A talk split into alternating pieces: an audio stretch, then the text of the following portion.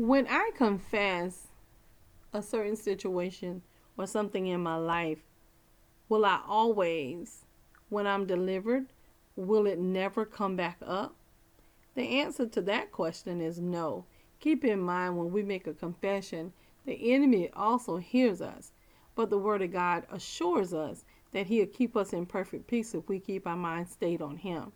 Yes, we get delivered from things. Yes, we go through things, but we have to make sure that we stay up under the blood. We cannot move from up under the blood and think that that thing is not going to come back. Keep in mind the whole purpose of the enemy is to kill, rob, steal, and destroy. And yes, if you go out and God delivered you, the word the word of God declares that that spirit come back with seven spirits that's stronger than that particular spirit that was first there with you. So you got to know that you have to stay up under the blood.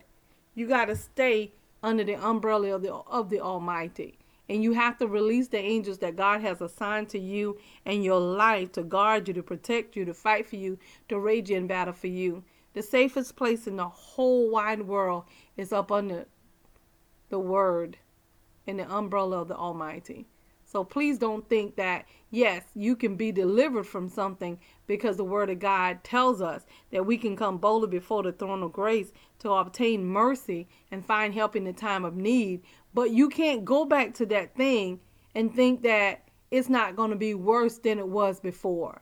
So when God deliver you, make sure you assign the angels that God has assigned to you to guard you, to protect you, to fight for you, to rage in battle for you so you can stay delivered. And please don't think that we are matched for the enemy because we are really not. When God delivers us, we have to make sure the angels is always at the doorpost of our hearts and minds. And don't put yourself in a situation that's going to yield sin. We are truly no match for the enemy. The only thing that's a match for the enemy is the word of God and the angels of God. And this is the confidence that we have in him that when we ask anything according to his will, he hear us. And if we know that he hear us, we know that our petitions are granted. Real talk, Dr. Hancock. We need you to like, comment, subscribe, and share.